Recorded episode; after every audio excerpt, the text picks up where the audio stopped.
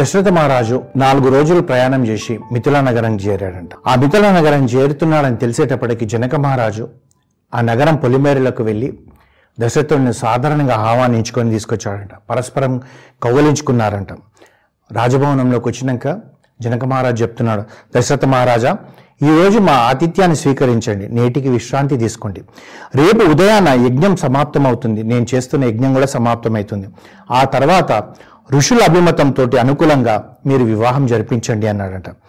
జనకమ అప్పుడు అంటే ఇక్కడ మనకు రామాయణం కూడా ఏం నేర్పిస్తుందంటే వివాహం సమయంలో పెళ్ళి కొడుకు తండ్రి ఏ విధంగా ప్రవర్తించాలి పెళ్ళి కూతురు తండ్రి ఏ విధంగా ప్రవర్తించాలని మనకు నేర్పిస్తుంది.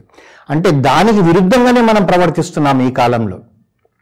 ఇది మనం నేర్చుకోవాలి. అప్పుడు దశరథ మహారాజు ఏమంటున్నాడంటే జనక మహారాజా ధర్మజ్ఞ ప్రతి గృహం అనేది దాతకు సంబంధించింది. దాత ఇచ్చినప్పుడే కదా ప్రతిగ్రూతి గ్రహించేది నువ్వు ఇస్తున్నావు నేను తీసుకుంటున్నాను నాయన. నేను మాట్లాడడానికి నాకు ఏం అవకాశం లేదు. నువ్వు ఏది ఇస్తే తీసుకోవాల్సిన బాధ్యత నాది. నీ కూతురును నా ఇంటికి ఇస్తున్నావు. నా ఈ వంశాన్ని వృద్ధి చేయడానికి ఇస్తున్నావు. కన్యాదానం చేస్తున్నావు. నువ్వు దానం చేస్తుంటే నేను తీసుకునేవాడిని దానం స్వీకరించేవాడిని నేను. కనుక నాకే అర్హత లేదంటున్నాడు. మరి ఈ రోజులలో ఆ విధంగా ఉందా? పెళ్ళి కొడుకు తండ్రి పెళ్ళి కొడుకు తల్లి ఎట్లాంటి కోరికలు కోరుతున్నారో మనకు తెలుసు కదా. డబ్బు రూపంగానే కాకుండా వాళ్ళు కోరే కోరికలు ఎలా విధంగా ఉంటాయంటే వివాహంకి వచ్చేటప్పుడు ఆ విందు భోజనంలో ఏమేమి ఉండాలన్నది కూడా నేర్పిస్తున్నారు. అంటే మీరు పలానా పప్పు వేయండి పప్పులో మామిడికాయ వద్దండి దోసకాయ వేయండి పచ్చడిలో బీరకాయ పచ్చడి వేయండి పులుసులో ఎన్ని ముక్కలు వేయాలి? ఈ విధంగా రకరకాలుగా వాళ్ళే చెప్తున్నారు. అంటే నీకు ఏ అర్హత లేదు పెళ్ళి కొడుకు తల్లిదండ్రులు ఎప్పుడు గుర్తుపెట్టుకోవాలి?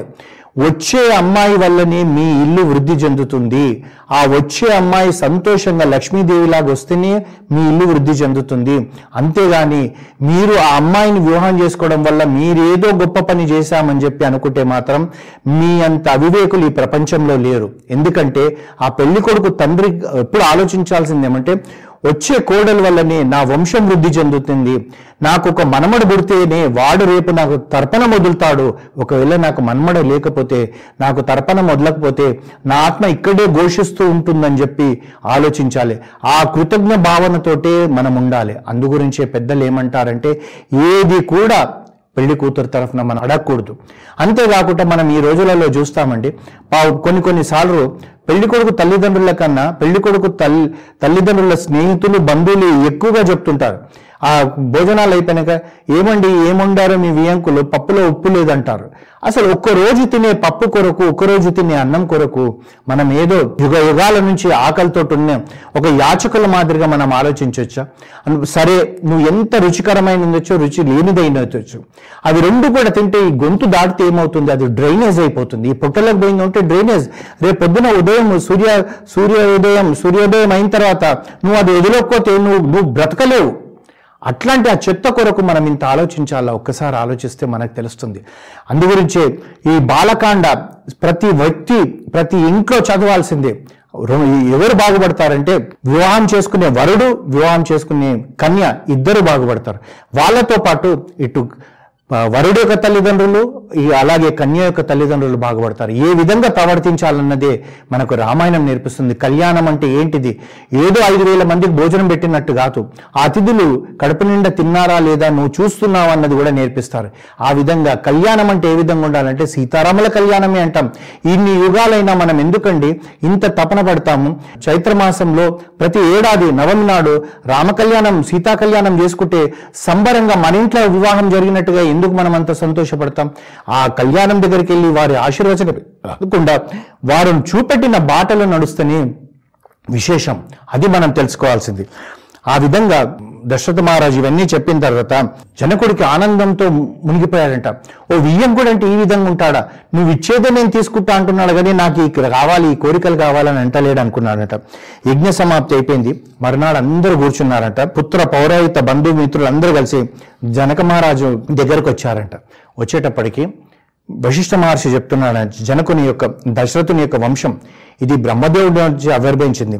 బ్రహ్మకుమారుడైన మరిచి మొదలు మధ్యలో త్రిశంకుడు త్రిశంకుని మనమడు మందాత తర్వాత అనేకలు రాజులు ఆ తర్వాత సగరుడు అసమంజుడు అంశుమంతుడు దిలీపుడు భగీరథుడు ఆ పిమ్మట చాలా రాజులు. చివరగా నాబా నాబాగుని కుమారుడైన పుట్టిన అజమహారాజు అజమహారాజు కుమారుడైన దశరథుడు వారికి నలుగురు కుమారులు వారే రాముడు లక్ష్మ భరతుడు లక్ష్మణుడు క్షత్రజ్ఞుడు అని చెప్పి చెప్పేటప్పటికీ అక్కడ వశిష్ఠుడు ఇవన్నీ చెప్పేటప్పటికీ జనక మహారాజుకు తన యొక్క వంశం ఎలాంటిదో శతానందుడైన తన తన ఇంటి పురోహితుడు చెప్తున్నట్టు నిమి చక్రవర్తి నుంచి ఆవిర్భవించిన జనక వంశము అనేక మంది రాజులతో పోషించి మధ్యలో సుకేతువు ఆ తర్వాత కొందరు రాజులు ఆ తర్వాత కీర్తిరథ మహారాజు ఆ పిమ్మట కొందరు రాజులు చివరగా అశ్వరోముడు ఆయనకిద్దరు కుమారులు పెద్దవాడు జనకుడు రెండోవాడేమో కుషధ్వజు కుషధ్వజుడు అని ఇరవై రెండు మంది రాజులు తన వంశోక్షాన్ని జనకుడికి వెనక మహారాజు యొక్క వంశాన్ని వివరించాడంట.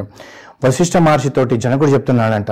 మహర్షి వీరశుల్క దేవకన్యతో సమానమైన నా కుమార్తెను రామునికి ఇచ్చి చేయాలనుకుంటున్నాను. అంతేకాకుండా నాకు ఇంకో రెండో కుమార్తె ఉన్నది ఉర్మిళ లక్ష్మణుడికి ఇవ్వాలనుకుంటున్నాను. వాళ్ళిద్దరిని చూస్తుంటే నాకు వాళ్ళిద్దరు కో- అల్లుళ్ళు కావాలన్న కోరిక ఉందనేటప్పటికీ జనకుని యొక్క మాటలు వినేటప్పటికి వశిష్ఠ మహర్షికి చాలా సంతోషం అనిపించిందంట. జనక మహారాజా ఇక్షాకు వంశము తర్వాత విదేహ వంశంలో కీర్తి ప్రధానమైనవి. అసమానమైంది. సీత ఉర్మిలను రామలక్ష్మణకి ఇచ్చుటకు మాకెంతో సంతోషం కలిగించింది. రాజా మా మాట ఇంకొక మాట మేము చెప్తాం విను. నీ తమ్ముడైన కుషధ్వజుడు ధర్మజ్ఞుడు అతనికి ఇరువురు కుమార్తెలు దశరథ మహారాజు పుత్రులైన భరత శత్రుఘ్నకు ఇవ్వవలసిందిగా మేము కోరుచున్నామన్నట అంటే మేము అడుగుతున్నాము మీరు ఇవ్వండి మీ తమ్ముడు కుమార్తెను కూడా అనేటప్పటికీ.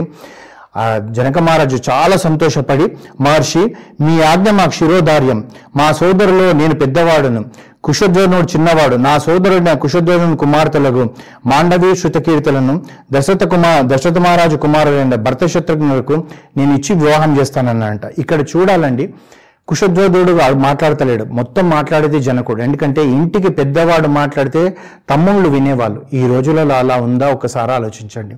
ఓ తమ్ముడు మంచి చేస్తే అన్నకు అన్నకు శత్రుత్వం ఏర్పడుతుంది. వీడు ఇంత పేరు సంపాదిస్తున్నాడు వీడు ఇన్ని మంచి పనులు చేస్తున్నాడు అని చెప్పి అంటున్నా. అదేవిధంగా అన్న చేస్తే తమ్ముడికి కోపం. ఈ విధంగా మన వ్యవస్థనే పాడైపోతుంది. అందుగురించి ప్రతి ఇంట ప్రతి వాళ్ళు రామాయణం వినాలి రామాయణం చదవాలి రామాయణం కీర్తించాలి. అప్పుడే మన లోపల మార్పు వస్తుంది. ఆ విధంగా వాళ్ళంతా నిర్ణయించుకొని ఆ రోజుకు అక్కడ విశ్రాంతి తీసుకున్నారంట. మర్నాడు మో మార్షులు వెంటరాగా యజ్ఞశాలకు దశరథ మహారాజు వెళ్ళాడట. రాముడు విజయమూడు తన మంగళాచారాలను పూర్తి చేసుకుని చక్కగా అలంకరించుకొని తమ్ముళ్ళు వెంటరాగా తండ్రి వద్దకు చేరిండంట. వశిష్ఠుడు జనకుని సంబంధించి రాజా దశరథుని కుమారులు కౌతకమంగళం పూర్తి చేసి కన్యాదాతమైన నీ కొరకు నిరీక్షిస్తున్నారన్నాడట దాత ప్రతిగ్రహత కలిసి చేయవలసిన కార్యాలు కొరకు ఎదురు చూస్తున్నారనేటప్పటికీ జనక మహారాజు వశిష్ఠుడితో అన్నట మహాత్మా కౌతక మంగళ పూర్తి చేసుకున్న ప్రజలించుచున్న అగ్నిజాలలాగా నా పుత్రికలు వేదిక వద్దనే ఉన్నారు. నేను మీ కొరకు ఎదురు చూస్తున్నాను. మిమ్మల్ని ఎవరైనా ఆపారా అని చెప్పి పరిగెత్తుకుంటూ పోయి ఆ దశరథ మహారాజు చేతులు పట్టుకొని దశరథ మహారాజుతో అంటున్నాడట. మహారాజా మిమ్మల్ని ఎవరైనా ఆపారా? మీరు ఎందుకు రాలేదు? అంటే అప్పుడు దశరథ మహారాజు అన్నాడంట ఇచ్చేవాడివి నువ్వు పుచ్చుకునేవాడిని నేను. రమ్మన వరకు నేను రాకూడదు కదా అంటే అప్పుడు అంటాడంట లేదు ఇది మీ ఇల్లు అనుకోండి. మీరు మీ ఇంట్లో ఎలా ఉంటారో ఆ విధంగా ఉండాలి. ఇది నా ఇల్లు కాదు అని చెప్పి జనక మహారాజు దశరథ మహారాజుతో అంటున్నాడంట. అంటే ఒక వియ్యంకులు ఏ మాదిరిగా ఉండాలి అన్నది మనకు నేర్పిస్తుంది. ఆ విధంగా మంగళవాద్యాలతోటి ఆ యజ్ఞశాల దగ్గరికి తీసుకొచ్చారంట. అక్కడ నలుగురు పుత్రికలు ఉన్నారంట ఇక్కడ నలుగురు అన్నదమ్ములు కూర్చున్నారంట. అలా చూస్తున్న సమయంలో ఆ వివాహానికి వచ్చిన వాళ్ళందరూ అనుకుంటున్నారట. మనం ఏ జన్మలో ఎంత పుణ్యం చేసుకున్నామో ఈ రోజు ఈ సీతారాముల కళ్యాణం చూస్తున్నాము అంటే ఇంకొకరు అనుకుంటున్నారంట. అసలు లక్ష్మీనారాయణ కళ్యాణం కూడా ఇంత వైభవంగా అయ్యి ఉంటుందా అని ఒకరంటే నిజమే కదా శివపార్వతి గిరిజా కళ్యాణం కూడా ఇంత బాగా జరిగి ఉండలేదేమో శివపార్వతుల కళ్యాణం ఇంత ఉంటుందా ఏమో నా కళ్ళు మాత్రం వాళ్ళ నుంచి తప్పించుకోలేకపోతున్నాయి అని చెప్పినారట ఆ విధంగా ఆ జనక మహారాజు దగ్గరికి వచ్చేటప్పటికి ఆ రాముడు సీతమ్మ వారిని చూస్తున్నాడంటండి. సీతమ్మ వారిని చూస్తుంటే కళ్ళు సీతమ్మ వారి మీద ఉందంట ఆలోచనలు ఎక్కడ ఉన్నాయంట. అంటే ఒక మనం కూడా ఒక అద్భుతమైనది ఏదైనా చూస్తుంటే అలాగే నిక్షలంగా చూస్తుండిపోతాం. మనం ఎవ్వరు చెప్పేది కూడా మనకు చెవులకు వినబడదు. మాట్లాడాలన్న శోష కూడా ఉండదు. ఆ మాదిరిగా సీతమ్మ వారిని చూస్తుంటే లాగా జనక మహారాజు అంటున్నాడట నాయన ఇదిగో నా పుత్రిక సీత ఈమెకు సహధర్మచారిని ఈమెను స్వీకరించు. నీ చేతిలో ఈమె చేయి పట్టుకో మహాభాగ్యవంతురాలైన ఈమె ఈమె ప్రతివతగా నీతో పాటే ఉంటుందన్నాడంట. అయినా కానీ ఆ రాముడిని చేస్తుంటే రాముడికి ఏమి కనబడతలేదంట. ఆయన చెప్పేది కూడా వినబడతలేదు? అయితే ఇక్కడ ఇంకొక మాట ఏమంటుండంటే ఈ జనక మహారాజు ఇయం సీత ఇదిగో నాయన సీత అంటే ఒత్తి పలుకుతున్నాడు ఏం సీత. అంటే ఏంటంటే రామ నా కూతురు అయోనిజ అంటే తల్లి కడుపులో నుంచి పుట్టలేదు అంటే నీకు అర్థమవుతుంది అనుకుంటా నీకన్నా కూడా మా సీతనే గొప్పది అని చెప్పి చెప్తున్నాడట. రాముడికి సీతమ్మ వారిని చూస్తుంటే ఏవి వినబడతలేదంట. ఏం సీత ఏం సీత అంటున్నాడంట. ఏం సీత ఇదిగో సీత భూమి నుండి పుట్టింది నాయన. నా నా బిడ్డకు తల్లిదండ్రుల ప్రేమ నేను ఇచ్చాను మళ్ళీ నువ్వు కూడా ఇప్పుడు నువ్వు భర్త ప్రేమ ఒకటే కాదు తల్లిదండ్రుల ప్రేమ కూడా నువ్వు ఇవ్వాలి. నా బిడ్డకు తల్లిదండ్రులు ఎవరో తెలియదు అని చెప్పి చెప్తున్నాడు. మా మమ సుత సీత నా కుమార్తె నాయన తన వంశం గురించి వివరించే సమయాన కుల జాతేన సత్కాలమన్న తన వంశగౌరవంని జనకుడు వివరించాడనట. నా కుమార్తె అని చెప్పి ఆమె యొక్క సత్ప్రవర్తన కీర్తించాడంట. మమసుత ఈమె నా కుమార్తె నేను విరాగిని దేని యందు నాకు ఆసక్తి లేదు రామ? అట్టి కుమార్తె గనుక నీవు సర్వమయ ఆమెను రక్షించాలి. రేపొద్దున నాకు ఎవ్వరి మీద ప్రేమ ఉండదు ద్వేషం ఉండదు. నేను వైరాగిని. నేను ఒక్కసారి నీ ఇస్తే తిరిగి ఏ రోజు కూడా నా కుమార్తె నీ నుంచి బాధపడి మా నాన్న దగ్గర పోతానని అనకూడదు. నువ్వే చూసుకోవాలి. నేను వైరాగిని. సీతమ్మ వారికి ఇంకా అన్ని నువ్వే తల్లి తండ్రి గురువు దైవం అన్ని నువ్వే బంధువుడు సకుడు అన్ని నువ్వే నాయన అని చెప్తున్నాడు. రాముడు మాత్రం సీతమ్మ వారిని చూస్తూ అలా నిక్షలంగా ఉండిపోయాడంట.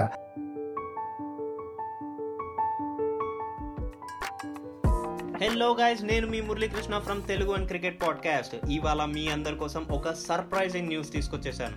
మన Telugu and cricket podcast sports podcast awards two thousand twenty వన్కి నామినేట్ చేయబడింది. దానికోసం ఒక ఓటింగ్ ప్రాసెస్ అనేది ఉంటుందన్నమాట. ఓటింగ్ ప్రాసెస్ ఏంటంటారా? చాలా సింపుల్ అండి. Sports podcast awards dot com అనే వెబ్సైట్కి వెళ్ళండి. రిజిస్టర్ అయ్యాక మీకు టాప్ రైట్ కార్నర్లో ఓట్ నవ్ అనే ఆప్షన్ కనిపిస్తుంది. కేటగిరీస్లో బెస్ట్ క్రికెట్ పాడ్కాస్ట్ మీకు తెలుగు అని క్రికెట్ పాడ్కాస్ట్ కనిపించేస్తుంది. సబ్మిట్ యువర్ ఓట్ అని కనిపిస్తుంది. అది క్లిక్ చేయగానే మీ ఓట్ అనేది క్యాస్ట్ అయిపోతుంది. So please do vote and supporters thank you